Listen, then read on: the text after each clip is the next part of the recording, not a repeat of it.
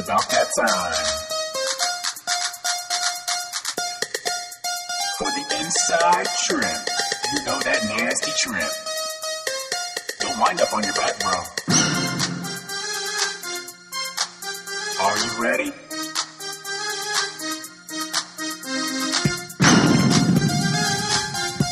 You better be ready, bro. Because you're about to get inside trip. And we're back. What's up, wrestling fans? What's up? We are definitely back. Oh, going back to back with another athlete interview. Then tell that man to ease up. I get another one. I did another one. You still ain't did shit about the other one. Got the drink in me going back to back. Yeah, going back to back. I got the drink in me going back to back. Yeah. I'm going back to back. Oh, he's going back to back with another athlete interview this week. This is episode number 19 of the Inside Trip Wrestling Podcast. My name is Brandon Olinger, and I am joined alongside by my main partner in crime, Benjamin Watson. Going back to back. Got that drink from me. Going back to back. I can't even say anything this time. We sound like a bunch of goofballs, man. Yeah, man, we're just chilling, having a good time. Always. All right, as I said, this is episode number 19 of the Inside Trip Wrestling Podcast. You can find us on Twitter at the Inside Trip 1. If you want to send us an email, please do so to the Inside Trip 1 at gmail.com. Find our podcast someplace out there. It's in all the typical places: iTunes, Google Play, Stitcher, SoundCloud, Spreaker. I don't know. Just, it's out there. Yeah, you can find it. Download, listen, rate, review, all that good stuff. Yeah, we got a review recently. We did. We got a good review. Yeah, we got a review from a guy that's originally from Ohio, but he lives in Pennsylvania now, and he's a Penn State fan. He thinks you're going to be the number one Penn State fan by 2019. You know, I like my Nittany Lions though, right? No, so we got a good review. He indicated that you know, he could tolerate us because he's originally from Ohio, but he's actually a Penn State fan, and I think he said that by 2019 that I'd be their number one fan. Maybe because, you know what, it's fun to watch him, but yeah, you know what, don't hold your breath. You know what I took away from that more than anything? That he said he can tolerate us. There's not too many people I know that can tolerate us. Look, I'll take a tolerated listener. Look, I'll take that anyways. All day long. Yeah, man, so tell me about this week, dog. All right, guys, listen, last week we were able to bring to you two-time All-American from Nebraska, Eric Montoya. I hope whoever listened to that out there enjoyed it. Eric had a great kind of story to tell. And that's one thing that Ben and I are definitely about. We believe that all these athletes out there, all these wrestlers, everybody's got a story to tell. And we want to try to bring to you, you know, as many of them as we can. We hope other podcasts do the same. Yeah, I think that's kind of an interesting thing that you just said there, Brandon, is that, you know, every wrestler has a story to tell. We love all podcasts, especially all wrestling podcasts. Absolutely. I listen to so many of them. And it's great. You know what? It's awesome to listen to somebody like David Taylor speak. And it's awesome to listen to somebody that just won an NCAA title speak. But I think what we can bring and offer, you know, as a podcast that's kind of, you know, not affiliated with anybody else, is wrestling stories that aren't necessarily always being told. Like Eric Montoya, the story of a guy who wasn't heavily recruited from New Mexico and ends up being a two-time All-American. That's a huge accomplishment for somebody that, you know, is from the state of New Mexico. And that was an awesome story to tell, and I hope everybody enjoyed that. And this week, you know, Brandon. Yeah, and this week we've got another one for you. You know, listen, all season long, Ben and I have talked multiple times. We've talked about it on the podcast. There were a few wrestlers out there that we were really kind of pulling for. Guys who, you know, had pretty solid careers, successful careers, but maybe just struggled at the NCAA tournament or wasn't able to put it all together, and they were searching for that elusive All-American finish. And one of those guys that we were really pulling for this year was Zac Brunson from Illinois, the 174-pounder from Illinois. For those of you that don't know, Zac Brunson was a pretty big recruit coming out of the state of Oregon, which isn't really known as a hotbed for wrestling. Now, don't get me wrong; they're on the come up, but he was a big recruit. He has had some pretty successful seasons over his career. He's been a four-time national qualifier. Won a lot of matches at the NCAA tournament. Correct. Won a lot of matches, period. You know, a four-time national qualifier, four-time Big Ten placer, including a runner-up finish last year. He is in the top 15 for all-time wins at the University of Illinois. a solid teammate, just a really great guy all around. But the one thing that he has failed to do up until this season was get on that podium. Yeah. And I think guys like that are people that aren't necessarily getting their story told, right? The story might not be as juicy for, you know, the bigger wrestling media outlets, and it's not their fault, to cover.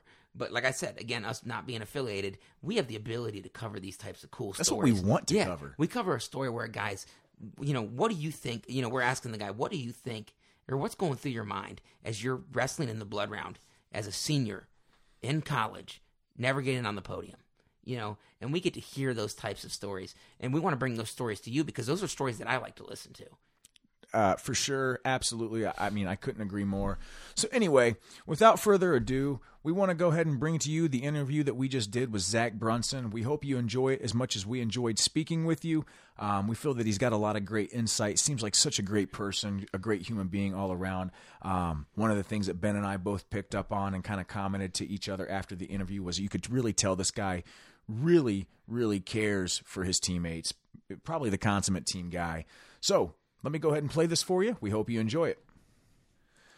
All right, everybody, we are joined here tonight live with Zac Brunson from the University of Illinois. That is All-American Zac Brunson. Zac, how you doing, bud? I'm doing great. How does that feel to hear All-American Zac Brunson? You know, it feels pretty good. Since a little kid, you look up to these guys. They're like heroes to you, growing up, these All-Americans, national champions. And it's not quite what I wanted, but it's a pretty satisfying feeling. Awesome. So what have you been doing since the NCAA tournament? You back home, or you still in Illinois? Unfortunately, I'm still in Illinois, stuck doing classwork and whatnot. So celebration ended pretty quickly. Went back to the grind. Oh, they're still making you go to class, huh? That's messed up. Yeah. That's funny. All right, man. So let's just go ahead and get into this. Again, we appreciate you joining us tonight. Ben and I had done a lot of talking before the NCAA tournament. There was a few guys that we thought really had interesting stories and guys that we were really rooting for at the NCAA tournament. You were definitely one of them. Knowing that this was your senior year, you were kind of aiming for that elusive All-American that just kind of was slipped out of your grasp, you know, the last 3 years. So thanks for joining us. So let me ask you this. You are originally from Oregon, so let's just go ahead and start talking about that a bit. How big is the wrestling out there in Oregon? You know, it's not bad. The only problem is it's kind of a low population state, so and it's real spread out. So you have some isolated pockets with some pretty competitive guys, but as a whole, the state kind of falls behind. But for how the population is, I think we do really well, and we're getting better fast out in Oregon. So you know, we're frequently sending guys. Oh, go ahead, Zac. I'm sorry about that. Yeah, no, I'm saying, I mean, we're frequently sending guys to Division I. It's definitely on the up. You know, in the past, we haven't been known as a big wrestling state, but I think it's heading more in that direction. When you were in high school, did you do a lot of training in Oregon, or did you have to travel around to kind of in the summers to find different partners, or what did you do to, I guess, make yourself as good as you were in high school? A lot of it, I think, was luck. You know, I got an area with, you know, the best high school coach in the state, and him being a huge influence on me. I mean, a lot of it was chance. You know, if I wasn't born in that area and got to work with Scott Kearney out in Eugene, I definitely wouldn't have been where I am today. So do you plan on going back to Oregon? I heard it's pretty nice out there. Oh, it's amazing. I'd like to someday, but I got aspirations to coach, so I kind of got to go where the offers are. Oh, no doubt. Kind of see where life takes me. That's cool. But someday. All right, so speaking of high school, by our research, you were a four-time state champion. I see you were a two-time Fargo champ. You won it as a cadet. You won it as a junior. I think you won your juniors match, your junior title over Edwin Cooper, right? Yep. Nice. From all accounts, I show you anywhere as a top 20 to top 50 recruit. What other colleges were interested in you? You know, I had a couple places looking. You know, I took visits to Oregon State, Minnesota, Missouri, and Cornell, and of course Illinois. So it was a pretty rigorous process. It was pretty hard narrowing it down for sure. Because, you know, a lot of those places had phenomenal coaches and great programs. So no doubt. It was quite the process, especially being, you know, I mean, people underestimate, you know, what these, you know, 17, 18-year-old kids have to go through with the recruiting process. You know, it's one of the biggest life decisions and you're still a boy, it's pretty hard on them, that's for sure. Well, talk about that a little bit more. Like, did you, I don't know your background and your family situation, but did you lean on specific people when you were trying to make their decision? Yeah, actually, my parents were they're really good about it. They pushed me to really make a decision on my own. That way, it's something where I could live with the rest of my life knowing I got to make the decision. But, when you take 5 recruiting visits and you have coaches calling and texting and they're all fighting for you, it gets to wear on you. And by the time I was done with the recruiting process, I was glad it was over. Yeah, I can imagine. So ultimately, what made you decide on Illinois? They had 2 big things. One, they had a team where the competitors on the team, the athletes, were incredibly close. I'd never seen anything like it on a different team. Everyone on the team were almost like their brothers, their best friends. They lived together. They trained together. They did everything. It was phenomenal. And second was Illinois had a really fired-up coaching staff. They had just brought in Mark Perry, Heffernan, and only been a couple years head coach, and he was making a lot of good moves to get the program going where he wanted to go. So the coaching staff was really fired up. It was kind of the atmosphere I wanted to be around. Oh, for sure. In fact, correct me if I'm wrong, but you were part of a pretty good Illinois class that year, right? I think it was you, Zane Richards was a part of that class, and then Nico Reyes, correct? Yeah, I think we were top 5 or 6 class, I had to say. Oh, I definitely. It was up there. Which is great. And a lot of it, me, Zane, Nico, we all went on the recruiting trip together. That was the recruiting trip. I think a lot of us all going there because, we kind of all agreed when we went on that trip, this was kind of the spot for us. Really? Had you guys had a relationship like in, before that? No, not at all. We actually, that's the first time we met was recruiting trip. Nice.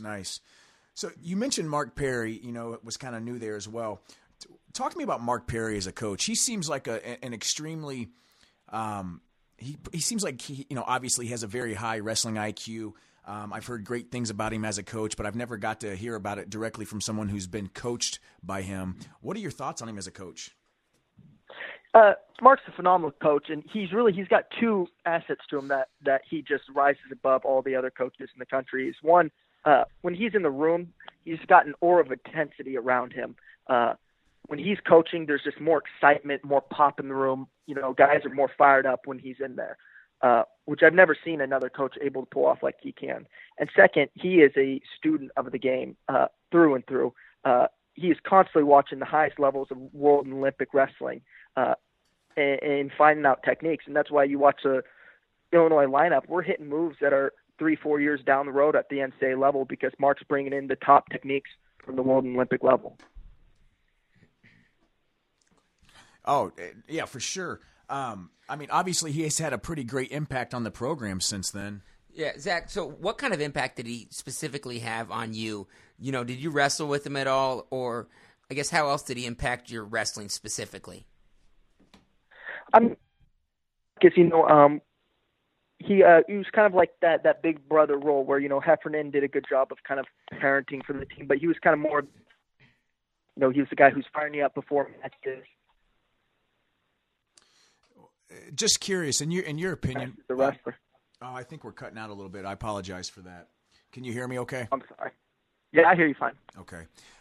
So in your opinion, why do you think Mark's not a head coach right now? He's young. You look at Heffernan's the head coach now. He was assistant for 17 years like that. He's got plenty of time. He'll be a head coach someday, no doubt, but he's still young. A lot of these things, being a head coach, watching Heffernan coach, the responsibilities they have is unbelievable, and it takes years of experience to develop that, which is why you're seeing the most head coaches are older and experienced guys, and Mark will get there someday, but he'll get it when it's time. So about Heffernan, then, he's an Ohio boy, as you probably know. We're 2 Ohio guys, so yep. we love our Ohio boys. Talk to me. I know you said he's more of a Mark was kind of a father figure to you as well, but talk to me about what Heffernan's done at Illinois and kind of how he affected your wrestling career.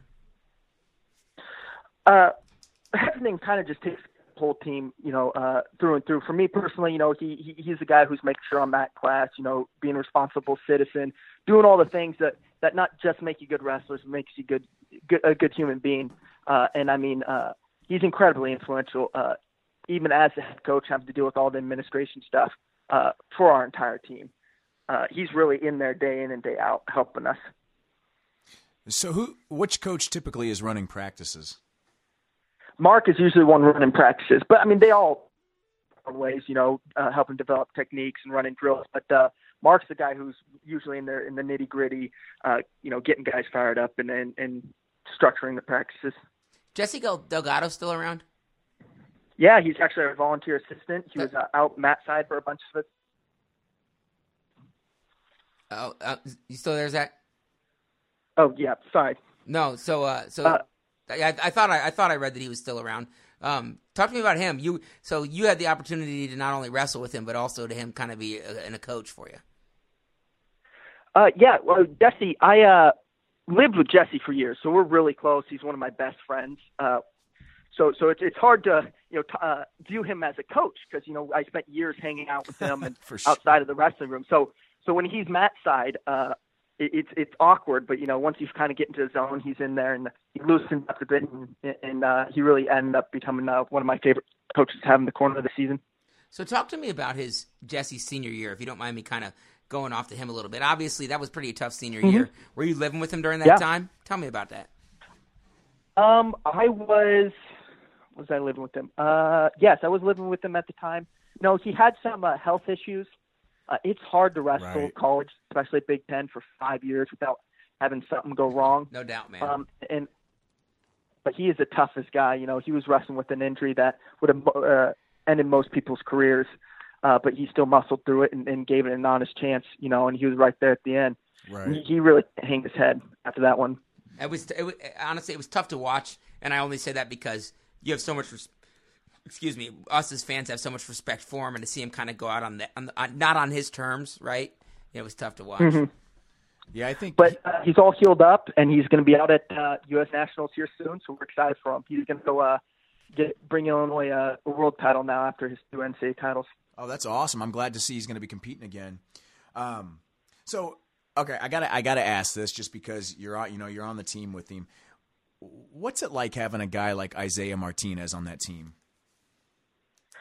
90% of the time, it's just like any other guy. Again, Isaiah's another guy I lived with, close friend. He's a guy who helps you in class. But when it comes to actual wrestling time, the guy's a phenom when it comes to training. He's in there. He's a year younger than me, and he's still a role model for every guy in the room just because he works so damn hard. So it is unique having him, but once you step outside the wrestling room, he's another friend of mine. Nice. What was it like as a team having to kind of watch him take that first loss in the NCAA finals this year? We all heard it for him. We want nothing but the best for Isaiah. And a lot of that's because we understand how good he is. He's a win or lose. He was still pound best guy in the entire tournament. But he's a mature. He cope with it well. He's already getting fired up and wanting to get back into training, and he's got bigger things on his mind in the long run. He'll go win his NCAA title next year, but he's thinking world and Olympic titles. So I think this is a pretty minor roadblock for him, but we're all right there supporting him for whatever moves he wants to make next. Nice. Yeah, and I think that just goes to show like how crazy the NCAA tournament is. You had the privilege and to wrestle in four of them. And I look at your junior year as an example. I think you were the 5 seed, and actually the 2 seed, the 2 through 4 seeds lost first round, and actually 6 of the 8 All-Americans were, I think, seated below you with a couple unseated All-Americans. What's your experience wrestling in that tournament? It's a crazy experience. Our entire careers are based off of one tournament, one 3-day weekend. You could have the greatest career throughout the season, but if you don't show up come tournament time, you end up a nobody and forgotten. Where a guy who could be 500, who just is hot at the end of the year, gets on the podium, he's forever remembered. So it's unique to the sport of wrestling, really. But getting to wrestle in a tournament is unbelievable. The atmosphere is like nothing else.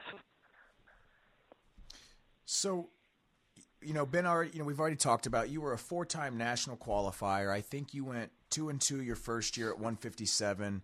Then you went 3-2 the next year at 174. I believe you lost in the blood round to Kokesh from Nebraska. Yep. And then you went 2-2 last year, your junior year. Talk about your mindset. You know, give us a few, you know, a minute or so about the mindset going into your senior season. And did you feel added pressure going into this year? Yeah, I mean, that was a big part of my senior season. Is I did have a lot of added pressure about you know, ending a career or ending my college career with, you know, a satisfying feeling in the end. And it took some time to get over it. I had a couple hiccup matches early, and I think, you know, that might have played a part, but I think it ended up coming around, and I felt pretty satisfied with how it all ended. Yeah.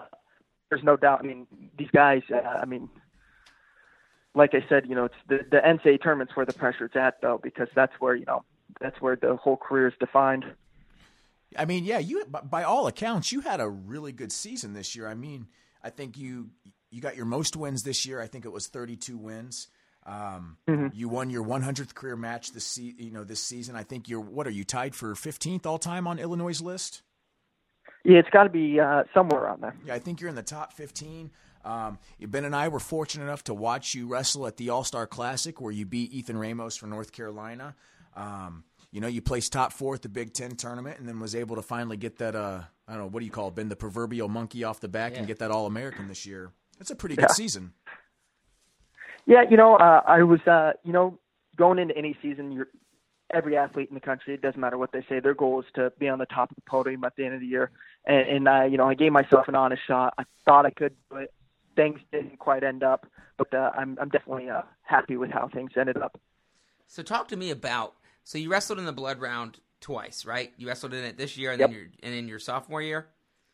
Talk to me about the mindset of going into that blood round match, because that can't be like any other match. I mean, that literally is, like you said, wrestlers are judged on the 3 days in March. Talk to me about that one match, because in that match, that's what you're going to be judged on. You know, I'd be lying if I was scared or nervous. I definitely was. But, you know, we were real. Me and the coaches were really happy with the matchup. We had Navy, Bernstein. We knew if we got on top and got after them, I could turn them. So, yeah, I had a lot of nerves going into the match, but once I got on top, got my stuff going, the things just dissipate. You know, people talk about being worried about that blood round match, but that's pre-match. You know, once the whistle blows, it's just another match. Just another wrestling and fighting again. So talk to me about that match versus when you wrestled Kokesh in the blood round 2 years before that. What was there a different feeling or anything? Kokesh was, you know, he was a lot better than me at the time.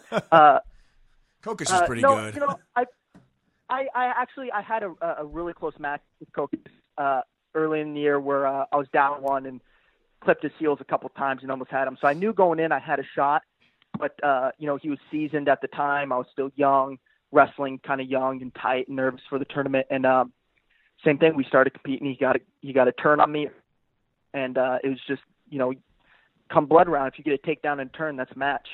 You don't see that turnaround very often. True.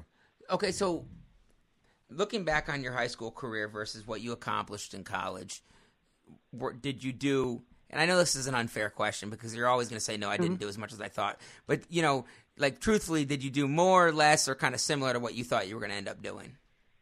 Oh, not even close to what I was going to end up doing. I was convinced in high school I was going to win 4 titles undefeated. But which most college wrestlers find out pretty quickly is things aren't as easy as you predict they're going to be.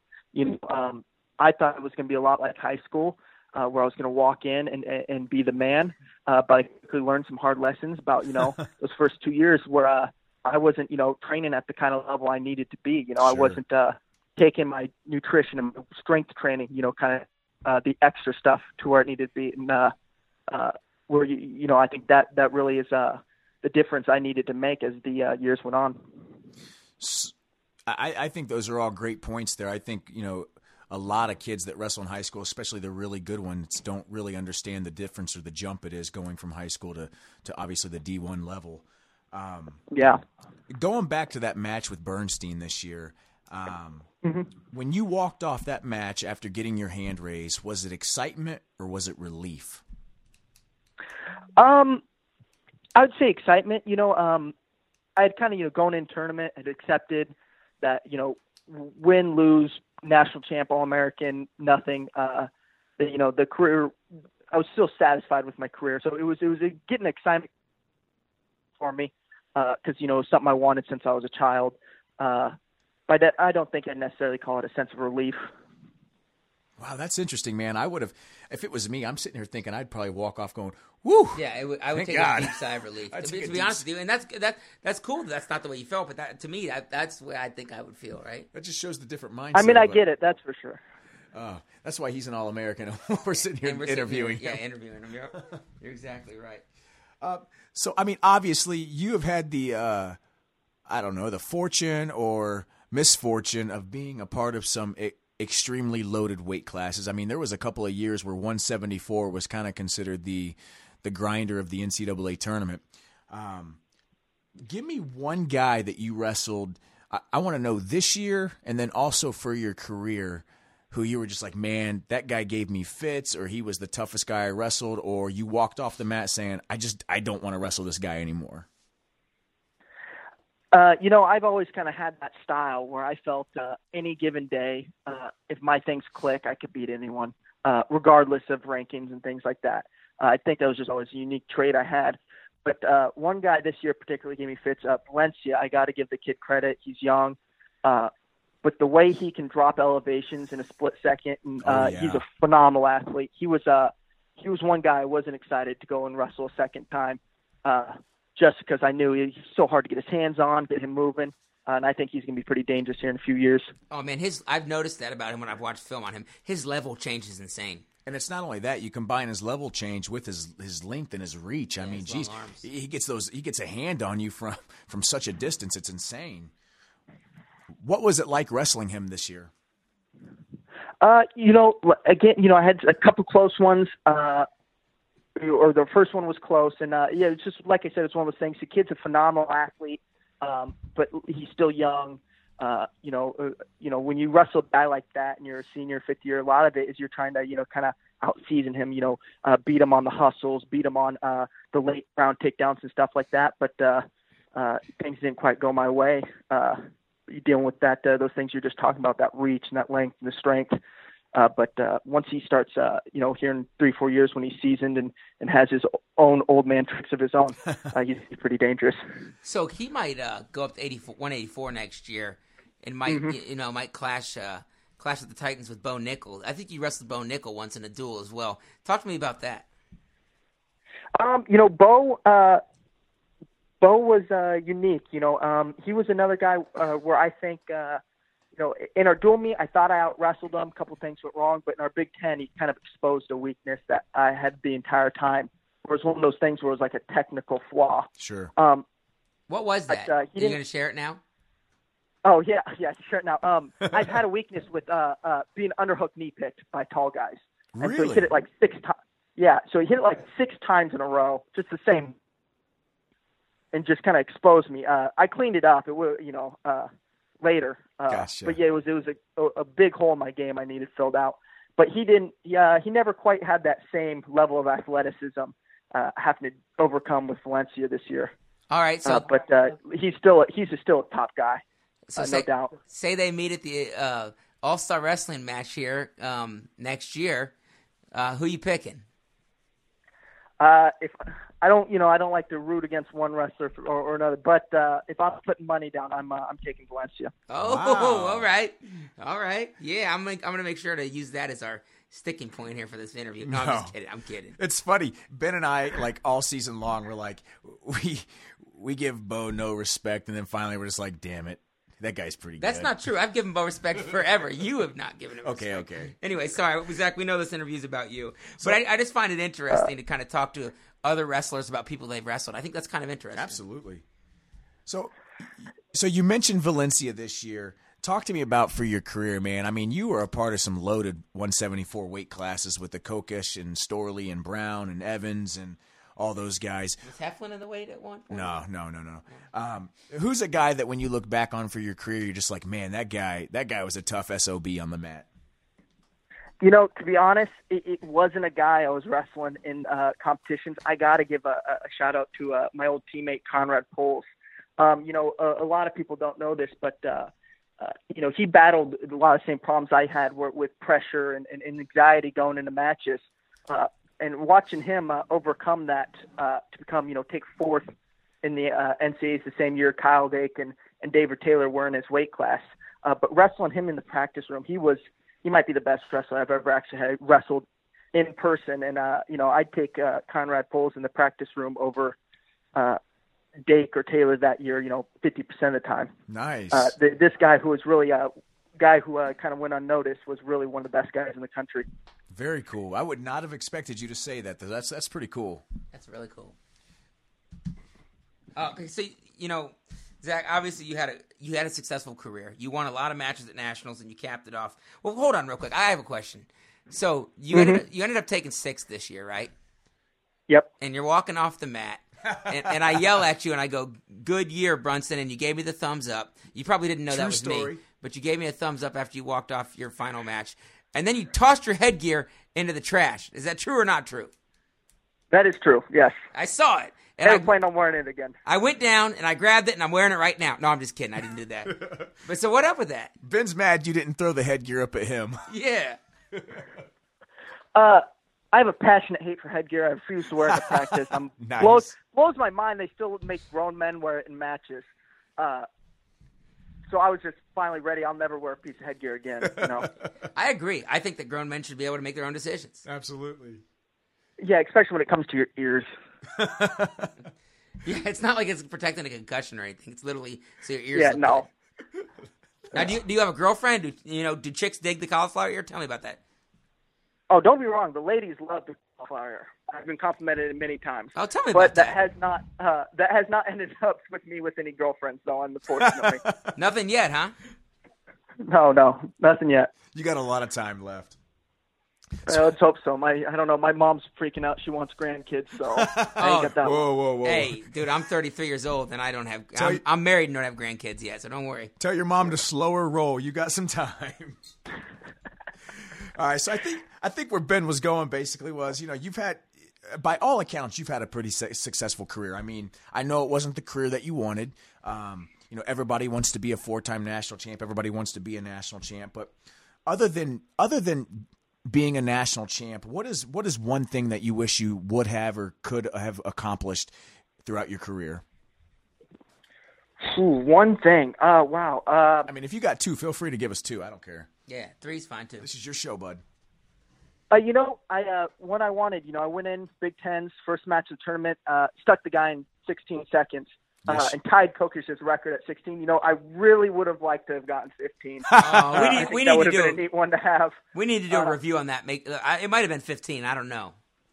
I thought the ref cheated me on a second. He was a little slow to get down to the mat, but you mean Perry? That's what I would have liked to have gotten.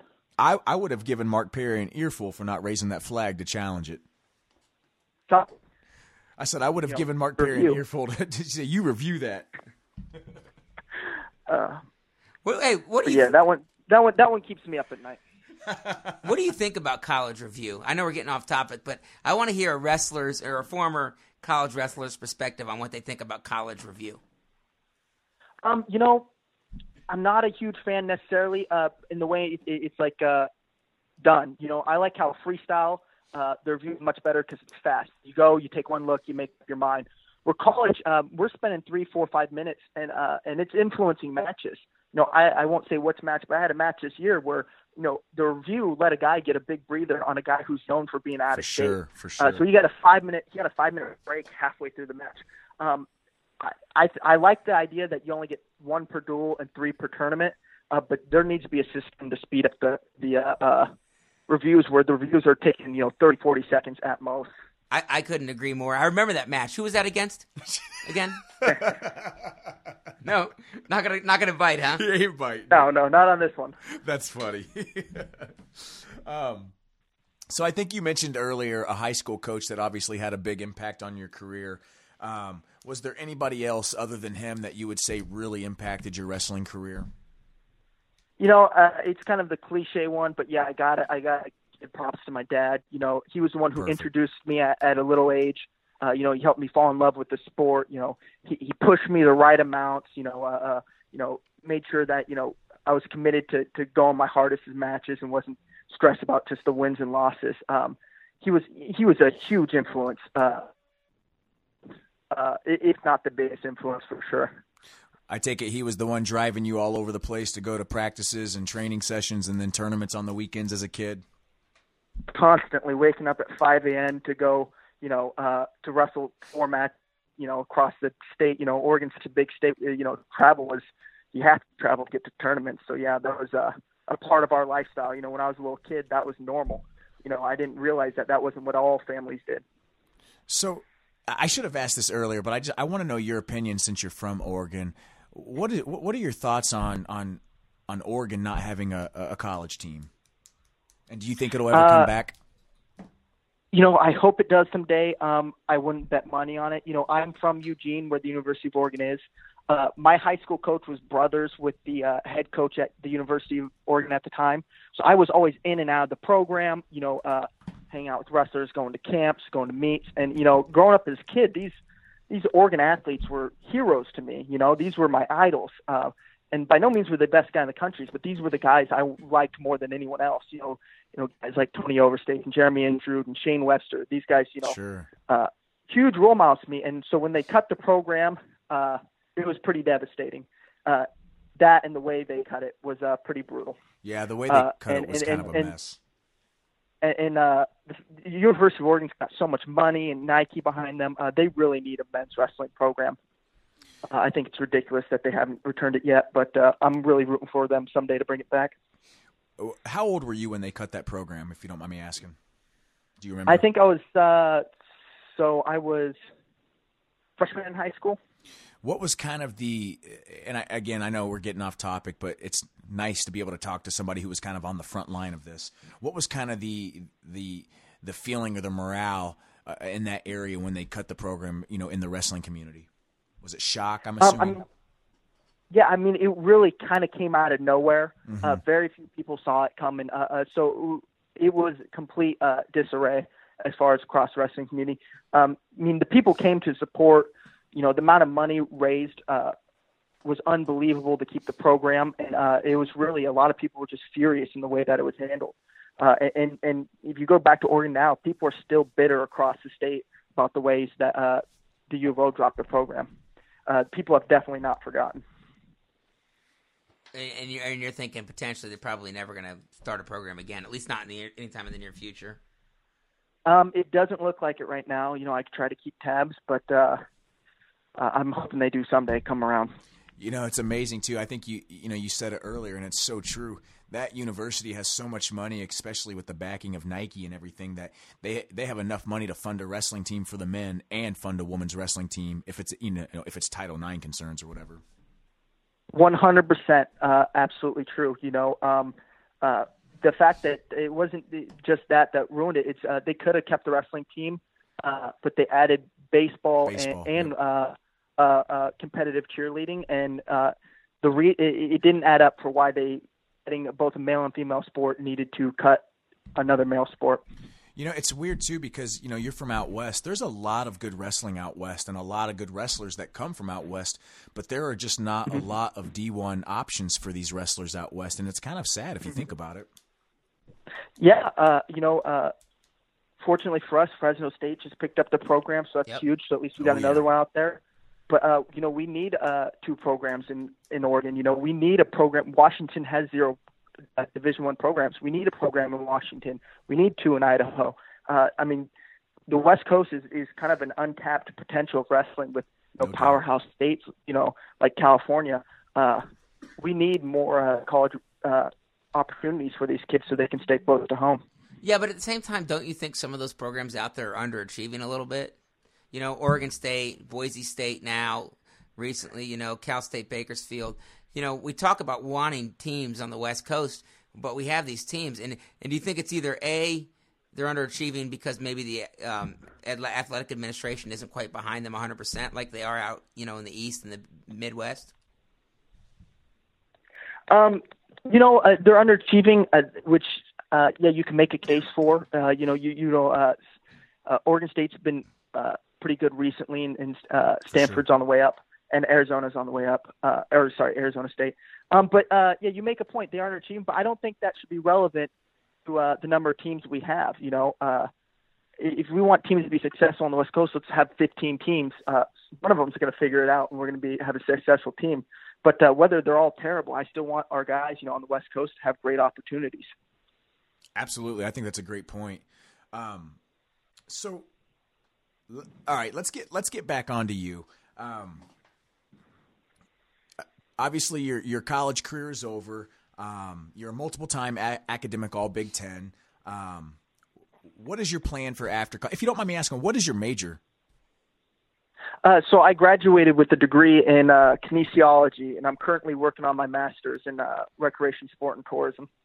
Awesome, man. So what's your plan now for once you're done with that? I know you mentioned coaching. Are you done wrestling? No, you don't. Are you not going to compete internationally at all? Schooling's about to come to an end here this semester. I really want to get into college coaching.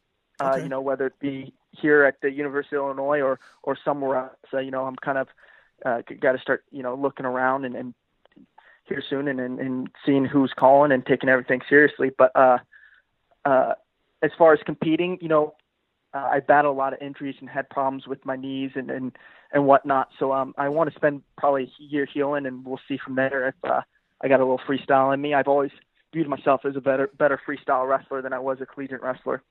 So I wouldn't mind getting back into it someday, possibly, but we'll see how everything heals up. Have you talked to Coach Heffernan and Coach Perry about possibly being a coach with Illinois? A little bit. We're going to sit down here this week, and hopefully we can work something out. Oh, nice! You got to keep us updated on that, man. Oh, I will. All right. So, besides the people we know all about, give us one Illinois wrestler that's on the team right now that we're going to, hear about next year and say, wow, we didn't know much about him, but this dude is legit. I got one guy in mind that's perfect for this. He's not a household name yet. He's going to be quick, and it's Emery Parker, our 184-pounder. This kid came in, never a state champion, couldn't make the team the first year. This year he was literally seconds away from being in the national semifinals. He is a phenomenal athlete who learns incredibly fast, works really hard, and I think he's going to be a serious threat to anyone at that 184-pound weight class next year. I think if there was not just one dark horse on the University of Illinois team, I'd say there was one in the country to keep an eye on. I think it's this kid is going to be the real deal, and really soon. Dude, he beat Miles Martin. I mean, we're going to agree with you there. Yeah, we watched that match. That was pretty disheartening for us. It's funny. Yeah. And it was no fluke, trust me. You know who, I'll tell you, Emery Parker was really impressive this year, and you're right. He was kind of an unknown. But I'll tell you what, there was another guy that really impressed Ben and I going on towards the end of the year, Big Ten's, national tournament, whatnot, and that was Piotrowski. Am I saying his name right? Yeah, Piotrowski, yeah. Yeah. He's a true freshman for us. We have struggled at that weight class since Jesse had left, so it was an amazing morale booster for us, this kid to step in, not redshirt, and just decide, day one he was going to start competing, going hard, and giving us the team points we needed for the year. Yeah, he was kind of a scrappy guy, man. Oh, yeah. Kid could fight. Really turned it on in the second half of the season. Yeah, we watched him at the Ohio State-Illinois duel. Just put it on, J-Rod. He beat the crap out of J-Rod. Were you thinking you were going to wrestle Bojo at that duel or what? I was a little, I'm not going to lie, I was bummed. Yeah, tell me about that. He was ranked number one in the country. I was fired up. I was ready for him. I'm still mad to this day I haven't gotten a chance to wrestle him just because, I've already developed game plans for it and everything. But, bad ankle or something. I can't remember what his injury was, but it's just the way it is sometimes, can't blame the guy for skipping a match to focus on the NCAA tournament, and obviously it paid off making the NCAA finals. So what's the game plan to beat Bojo? Oh, to get on top. I thought I could put the pressure on them once I got on top. You like being on top, huh? It sounds like that's where you feel most comfortable. Yeah. For the most part. Yeah. I felt like it depends on the wrestler, but a guy like him who isn't explosive off the start, I think I could have gotten a leg in. And once I get a leg in, it's just a matter of time. I mean, he's kind of right, dude. Ohio State, Bojo does kind of, he's good on top, he's good on his feet, but we're not getting up too easy. Hey, I don't know. Hey, were you not worried about Bojo getting on top, throwing that right boot in, or what? No, I had prepared for that. I would have, of course, if it would have happened, I'd have just thrown it out and gotten away. So I'm sure that would have... Nice. Absolutely. And what about on your feet? You weren't worried about that single leg? The single leg wasn't a problem. Hitting the ankles might have been a little bit of trick, but he relies on a lot on dropping his hips on guys. Yeah. And so he'll let you get to his legs. And I was pretty positive once I got to his legs, I could have sucked his hips in, even with him trying to drop my hips on him, and scored from there. So I'm assuming you probably watched the finals between Mymar and Bo. No, Mark Hall. Or Mark Hall and Bo. Sorry, not Mymar and Bo. I wish it was Mymar and Bo. That'd be great. Mark Hall and Bo. Give me the deets and don't be homer towards one person or the other. Was that a takedown or not? Honestly, I haven't watched it a second time. I had a bad angle. I couldn't tell you. Oh, that's come on. You're being too political. Well, honestly, I couldn't tell. We need you on in like 2 seconds. We're going to record this specifically so we can put this on the intro. In a couple seconds, I need you to say that was definitely two for Bojo. No. No? Not going to do that? All right. I couldn't tell you. I mean, if it was, I'd admit it right away. But, I was up in the stands, so I didn't get a very good view. It's all good. Ben's still feeling a little salty about that. It was two. I can't blame you. It was two. All right. It wasn't as bad as the botch call they had for Oliver against he's going either. There. Oh, he's going there. Oh. I love it. I love it. Wait, hold on. No. Mr. Brunson here. Let me tell you, that the rules were different on takedowns at the time. All right? I know. He had that head trapped. No two. Ben, he's giving you shit right now. You got to let him do it. Man. I love it. That's messed up. All right, you versus Stieber right now. Who's going to win? No, I'm playing. I got about 50 pounds on him, but I still don't think I'd want him on top. So I'm picking both up. I'm picking neutral. Yeah, that dude's gonna rip your arms off. All right, Zachariah, I sound like a stalker because not only did I yell at you from the stands and you gave me the thumbs up, but so I saw you out Saturday night. I'm not gonna say where, not gonna say why, but I saw you perusing around with some horrendous looking sweatshirt on. Tell me about that sweatshirt, dog. I had I don't know. I'm colorful. I don't. No, I need more. I need more than that. I need more than that. I don't know. Eugene. I'm come from Eugene, Oregon. It's kind of a hippie town. I knew it. Kind of the vibes we get. We buy those kind of the trends nowadays. Well, it's like a potato sack sweatshirt. Got to keep that West Coast feeling. No, it ain't no potato. Bad.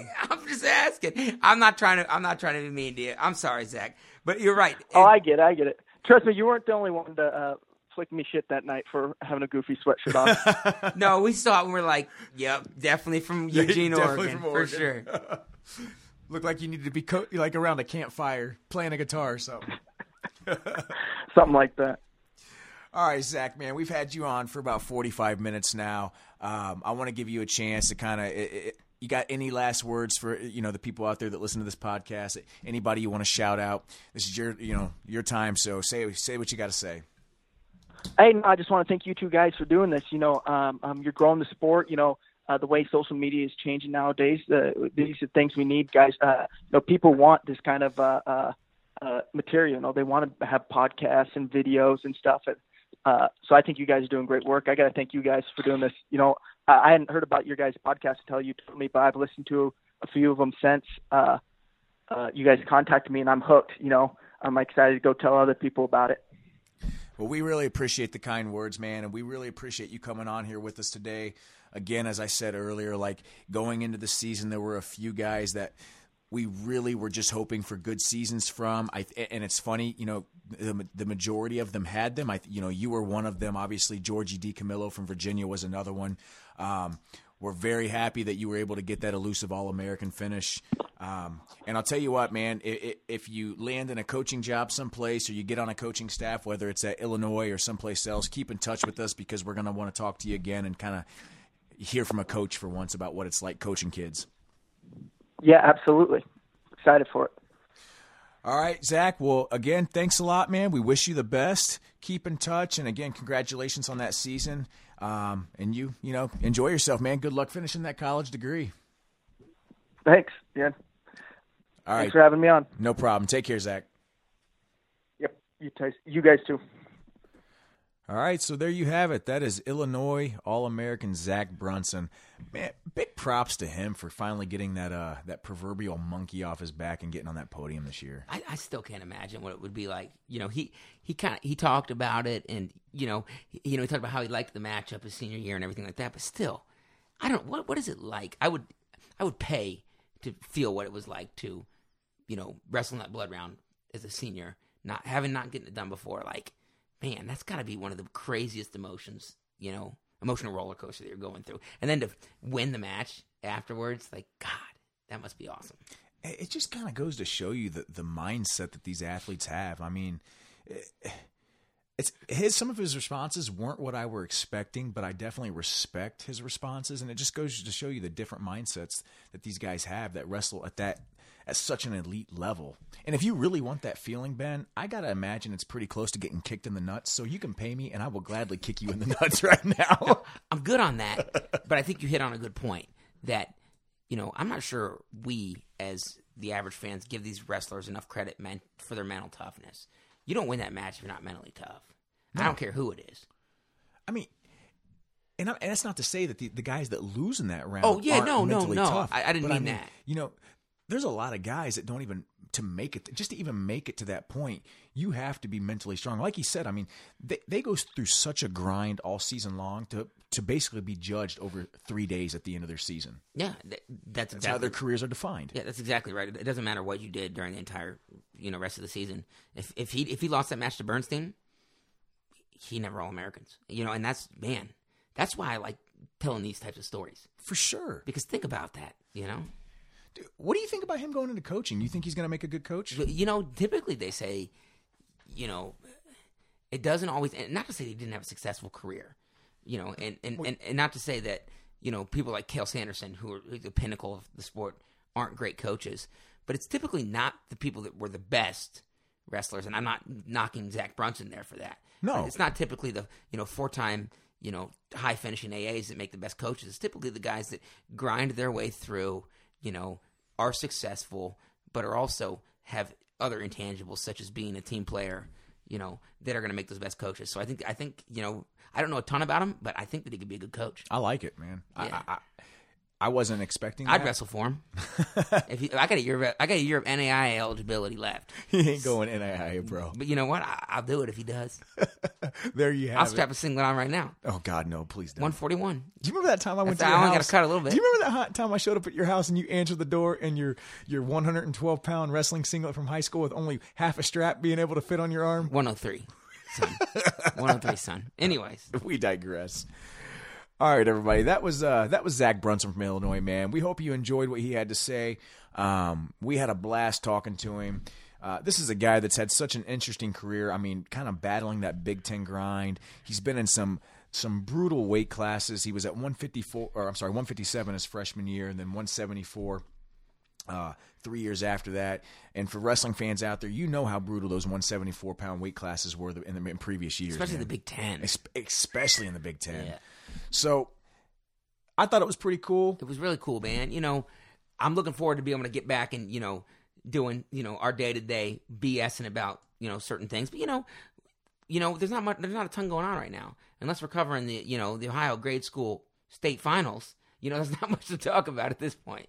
I'd rather talk to Zac Brunson all day. No, I agree with you. That's what I'm saying. No, great time talking to him. Great interview. So anyway, this was episode number 19 of the Inside Trip Wrestling Podcast. We hope you guys enjoyed it. Give us some feedback. We appreciate any and all of it. Ben, you got any last words? No. Oh, I was nodding my head. Sorry. Yeah, the microphone. That's terrible podcasting etiquette. The microphone doesn't pick up the head nod. What about the head bob? No, not even that. All right, guys, if we got one piece of advice we can offer you, you know what it is. Don't wind up on your back, bro.